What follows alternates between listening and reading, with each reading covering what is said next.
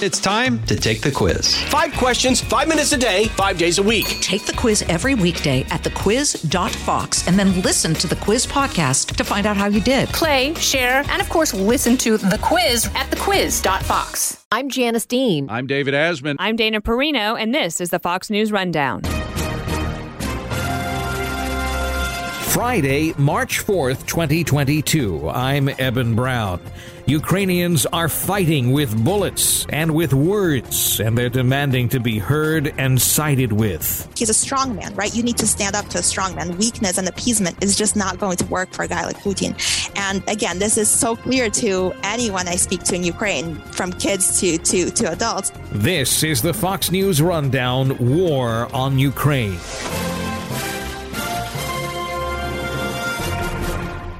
I'm Charles Payne. Listen to my Unstoppable Prosperity podcast so I can get you making money right now. Whether stocks are hitting new all time highs or in free fall mode, opportunities abound. So, why are so many potential investors still sitting on the sidelines? In a new season of my podcast, I'm going to get you in the game. After 38 years on Wall Street, I'm ready to impart some lessons and get you invested in the greatest wealth generating machine in history. Listen anytime, everywhere at foxbusinesspodcast.com or wherever you listen to your favorite podcast.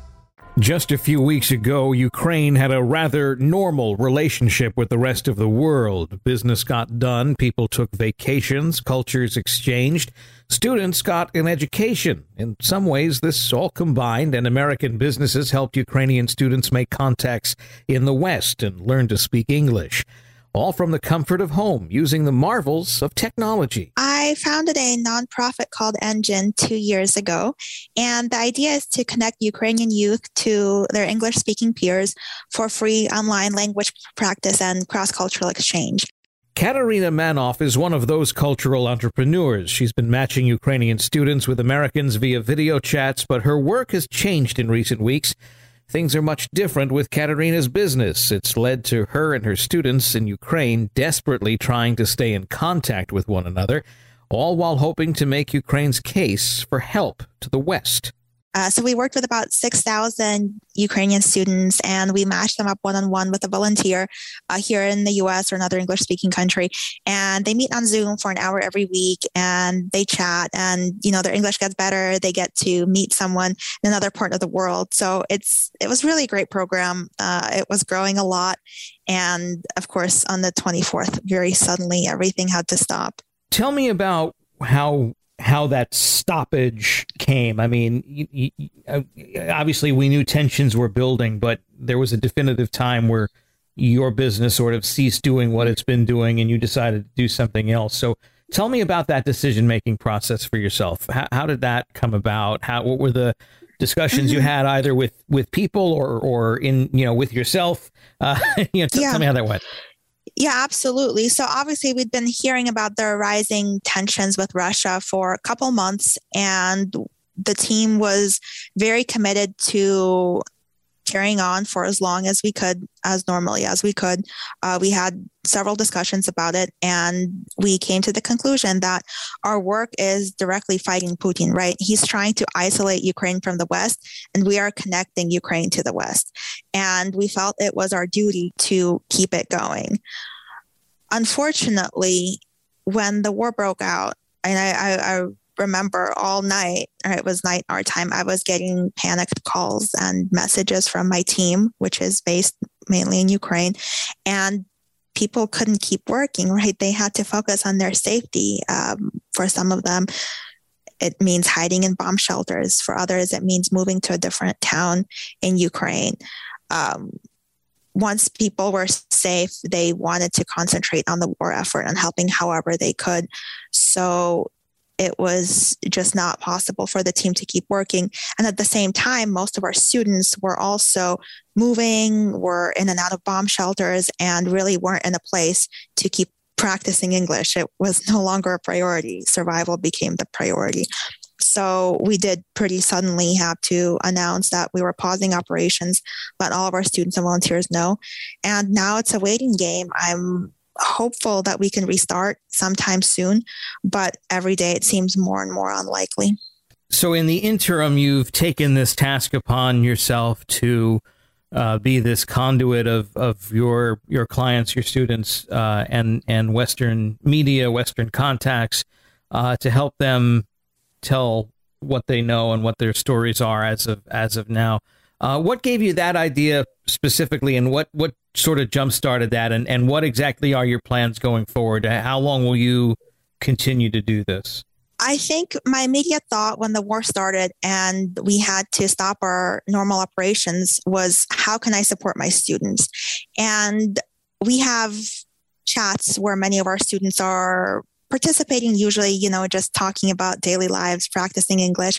And obviously you know right now it's all about the war. So we're connected to our students in those chats. And i was uh, participating in the conversations listening to them and, and really trying to understand what did they want right? What were they thinking? How, how could i from here be most helpful? And the very clear message was that they wanted America to know what was going on. They felt frustrated that they were seeing their cities get destroyed around them, seeing kids dying, and Americans didn't seem to care. And there was this very strong desire to tell their stories. So I thought this is the way that I could be most useful right now to my students, right? I can't personally stop the war. I can't convince, you know, I can't convince any government to do that. But the least I can do is to give them this opportunity that they're asking for to tell their stories and maybe contribute in a small way to to ending this war. One of Katerina's students is Maryana. We're not revealing her last name. We'll say only that she's in western Ukraine. As much as people are speaking up and internationally about their homeland being under invasion, many Ukrainians are still trying to preserve identifying details out of fear for their safety or for that of family. Maryana's story is frightful, but it is sadly no longer unique. She tells us about her life these past weeks, what she's been doing along with her family, and how she would rather stay and not flee? So, um, I'm 18 years old and I'm a student. I'm studying international relations, and you know, like we study all about politics, international law, and organizations, etc.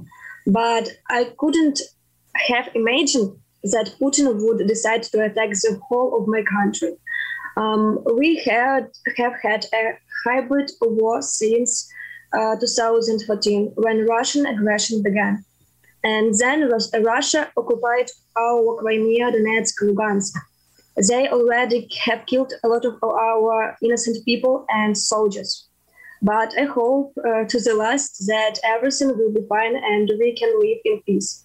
But Putin doesn't give up and tries to destroy my country in general. I hate that man so much. You know, I live in Western Ukraine and uh, I live in the region where we currently have only a lot of air alarms.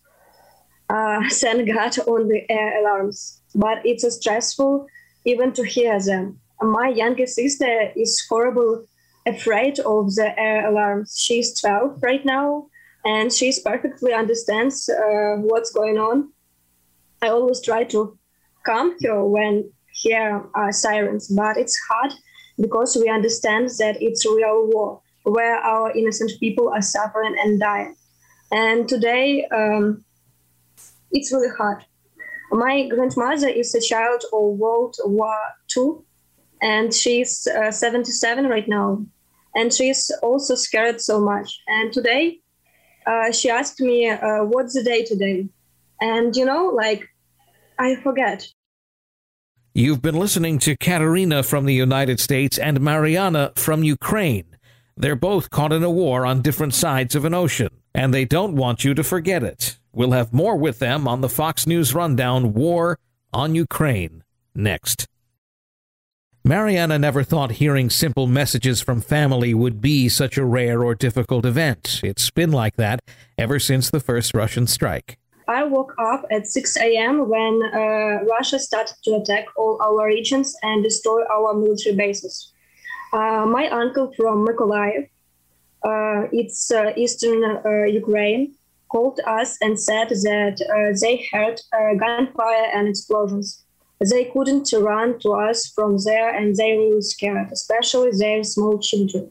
My uncle has two children, like uh, two years and uh, five years. And um, then after this, my friend from uh, Chernihiv, it's also uh, eastern Ukraine, wrote me and said the same. There are explosions and fire. I couldn't believe that they are in big danger but after that, my mom called uh, to my dad, who was working, uh, who was at work in other city. It's uh, located two hours from uh, my town, and my dad said that there are strong explosions on um, airfield. Uh, my dad worked extremely near to the airfield, and uh, I thank God that my dad is alive right now. Um, um my best friend uh, as I said earlier, she lives in Chernihiv region, and uh, right now, Russian uh, soldiers hit the oil depot, and it's bombing. And I just I I can't I can't believe that it's happening here. Sorry for my emotions, but that's true. And uh, um, last Thursday, the war started, and um, when in other countries people celebrate that spring comes and live a normal life, starting working, uh, we live in anxiety and stress. I want to live normal life again. Uh, we all want to be together, and I'm sure we will, because um, Ukraine is my country and Ukraine is my home. Um, it's my home, and I want to live here.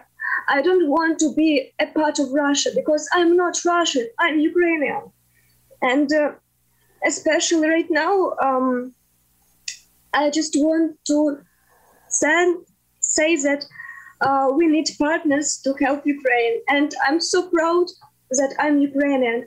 And now life is different daily for Maryana, for her friends, family, neighbors, and they do not wish to leave. Uh, we watch and read all the news, and uh, then my family cries two days ago, uh, I watched a video where a six years old girl was injured and then she died. Um, I cried. Um, I cried so much because, um, just to be honest, um, during this war, I don't cry a lot because I want to stay strong for my family and especially for my sister because I I, I understand that that I'm um, I'm her sister and she is younger and she uh, needs my help. Uh, so we pray that this evil, this war will be ended as soon as possible because we want to live in peace with Ukraine. It's my land and my country. Her country, something for which Maryana feels is worth fighting.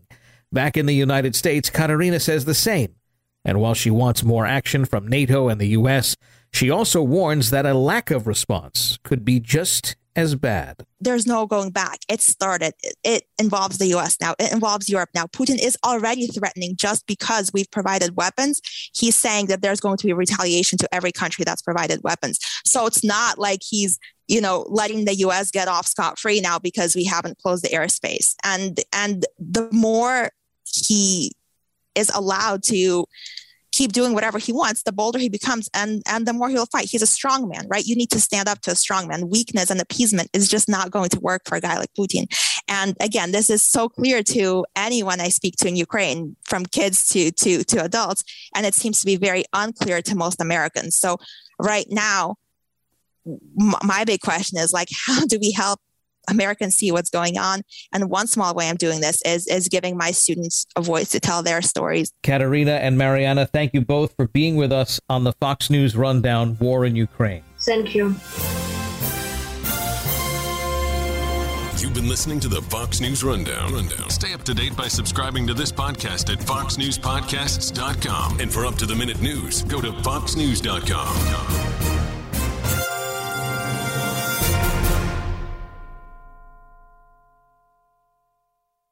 From the Fox News Podcasts Network. Subscribe and listen to the Trey Gowdy Podcast. Former federal prosecutor and four term U.S. Congressman from South Carolina brings you a one of a kind podcast. Subscribe and listen now by going to foxnewspodcasts.com.